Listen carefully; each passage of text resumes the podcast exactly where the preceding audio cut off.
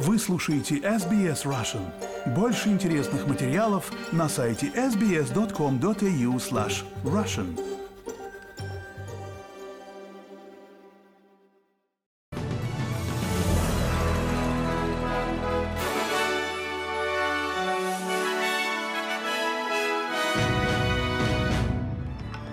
Добрый день! Вторник, 8 ноября. Вы слушаете новости СБС на русском языке. С вами Лера Швец. В новостях к этому часу. Мир несется по шоссе в сторону климатического ада, заявил генеральный секретарь ООН Антонио Гутерриш на саммите в Египте. В штате Новый Южный Уэльс все больше общин продолжают получать предупреждения о сильных наводнениях. Министр иммиграции Эндрю Джайлс призывает всех жертв торговли людьми и эксплуатации мигрантов сообщить об этом в Министерство внутренних дел. А теперь подробнее об этих и других новостях. В Египте проходит саммит ООН по изменению климата. На нем встретились более сотни мировых лидеров. От Австралии на саммите присутствует министр по изменению климата Крис Боуэн и министр международного развития и Тихоокеанского региона Пэт Конрой. В течение саммита лидеры поделятся историями своих стран о разрушениях, вызванных климатическими бедствиями. Генеральный секретарь Организации Объединенных Наций Антонио Гутерриш выступил с суровым предупреждением, заявив, что изменение климата – это определяющая проблема нашего века, и добавил, что мир находится на пути в климатический ад. Выступая на саммите, господин Гутерриш призвал к заключению нового пакта между богатыми и бедными странами. Пакта о более тесном сотрудничестве, финансовой помощи и поэтапном отказе от угля в богатых странах к 30 году и в других странах к 40 году. Наша планета быстро приближается к переломному моменту, который сделает климатический хаос необратимым. Мы несемся по шоссе в сторону климатического ада, и наша нога давит на педаль газа газа. Господин Гутерриш призвал Соединенные Штаты и Китай, двух крупнейших производителей выбросов, к совместной работе над климатом, сотрудничество, которое прервалось несколько лет назад. Бывший вице-президент США и лауреат Нобелевской премии мира 2007 года Альберт Гор обратился к участникам саммита ООН и заявил, что они обязаны выбрать жизнь, а не смерть, и прекратить использование ископаемого топлива, которое способствует изменению климата. Он заявил, что война в Украине не должна быть предлогом для принятия долгосрочных обязательств по использованию ископаемого топлива. At a time of turbulence in the global во времена потрясений на мировых энергетических рынках богатые страны мира не должны путать краткосрочную перспективу с долгосрочной. Страны не должны обманываться абсолютной необходимостью восполнить нехватку ископаемой энергии, вызванную войной, развязанной Россией в Украине. Это не должно быть предлогом для закрепления новых долгосрочных обязательств и еще большей зависимости от ископаемого топлива. Мы должны выйти за пределы эпохи колониализма ископаемого топлива.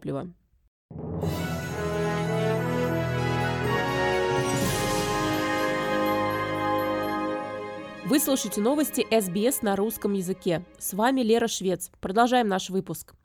Все больше городов в региональном Новом Южном Уэльсе получают предупреждение о том, что в ближайшие дни ожидается сильное наводнение. В первую очередь это касается общин в Беджерабонг, Джемалонг и Каринелла.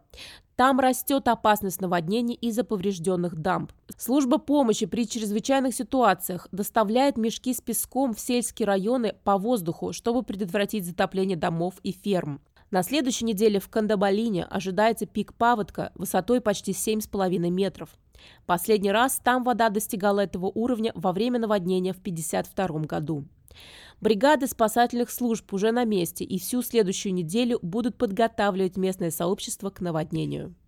В городе Форбс будет оценен ущерб от наводнения, нанесенный сотням домов и предприятий, в то время как очаг наводнения распространяется дальше, на другие города в западной части Нового Южного Уэльса.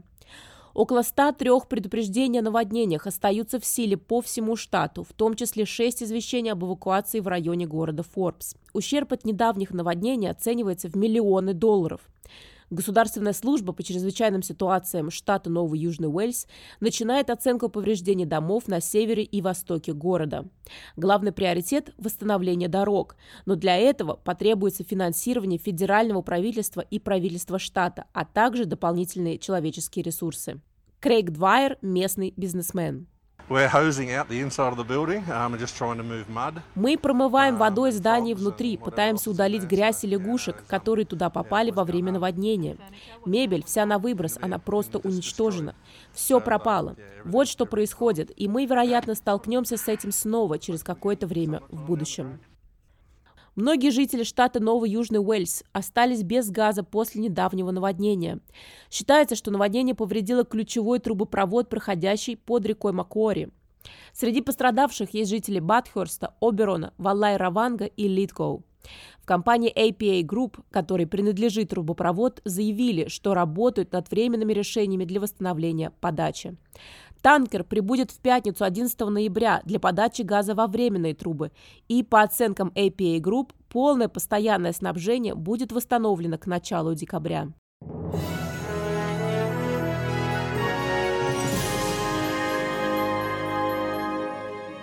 Вы слушаете новости СБС на русском языке. С вами Лера Швец. Продолжаем наш выпуск. Министр миграции Эндрю Джайлс призывает высказаться всех, кто сталкивается с эксплуатацией в качестве рабочего мигранта. Он также обещает, что при расследовании будет взят подход нулевой терпимости. Будет создана новая проверка для расследования сообщений СМИ об эксплуатации, жестоком обращении и торговле людьми. Господин Джайлс говорит, что лейбористы уже объявили о рассмотрении задержек с выдачей виз. Но теперь решили провести дополнительное расследование для рассмотрения новых претензий. Я знаю, что общественность серьезно обеспокоена эксплуатацией и торговлей людьми. Это касается очень многих. Если кто-то знает о происходящей эксплуатации, они должны сообщить об этом нам. Во Франции кардинал католической церкви в отставке был назван одним из 11 действующих или бывших епископов, обвиняемых в сексуализированном насилии.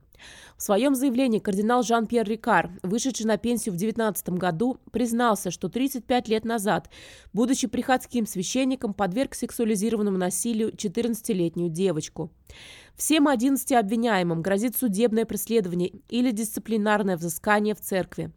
В прошлом году комиссия обнаружила доказательства существования тысяч педофилов во французской католической церкви на протяжении десятилетий. И к новостям России. Президент России Владимир Путин заявил, что около 80 тысяч мобилизованных были отправлены на войну в Украину из более чем 300 тысяч призванных с конца сентября. Он говорит, что 50 тысяч человек находятся на передовой линии фронта. У нас сейчас э, где-то 1050 находятся э, в боевых подразделениях. Остальные пока не принимают участие в боевых действиях, но э, находятся до 80 тысяч в зоне, остальные все просто на полигоне. Но внимание нужно проявлять ко всем, да. где бы они ни находились. После начала мобилизации в средствах массовой информации регулярно появляются сообщения родственников и самих мобилизованных, в которых они жалуются на условия содержания, отсутствие подготовки, а также на то, что им самим приходится покупать необходимое снаряжение. 7 ноября на встрече с губернатором Тверской области Игорем Рудени Владимир Путин заявил, что, цитата, «встретиться с людьми, чтобы обсудить с ними вопросы обеспечения и поддержки мобилизованных». Конечно, нужно с людьми это напрямую обсуждать. Я тоже обязательно с людьми встречусь. На этот счет поговорю, чтобы услышать, иметь такую обратную связь, сказал Путин. В это же время, по сообщениям BBC, Согласно анализу спутниковых снимков, сделанных американской компанией Maxar, под Мариуполем появилось более полутора тысяч новых могил. Снимки трех новых захоронений изучил независимый Центр информационной устойчивости. Эксперты заключили, что могилы появились с июня по октябрь 2022 года. Всего, по данным Центра, за время войны в этом месте было вырыто более 4600 могил. Специалисты отметили, что по снимкам невозможно установить, сколько именно человек захоронено в этих могилах.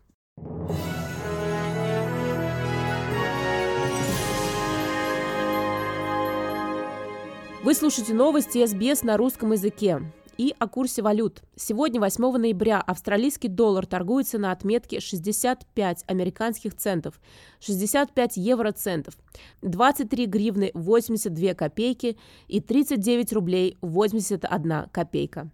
Ну и напоследок о погоде. Сегодня, 8 ноября, во вторник, в Перте облачно 24 градуса, в Аделаиде тоже облачно 33 градуса, и в Мельбурне облачно 27, в Хобарте солнечно 24 градуса, в Канберре дожди 23, в Волонгонге переменная облачность, но солнце все же побеждает 22, в Сиднее солнечно 23, в Ньюкасле тоже солнечно 25, в Брисбене дожди 24 градуса, в Кернсе солнечно 32, а в Дарвине дожди и, возможно, гроза 34 градуса. Вы слушали новости СБС на русском языке. С вами была Лера Швец. Берегите себя и своих близких.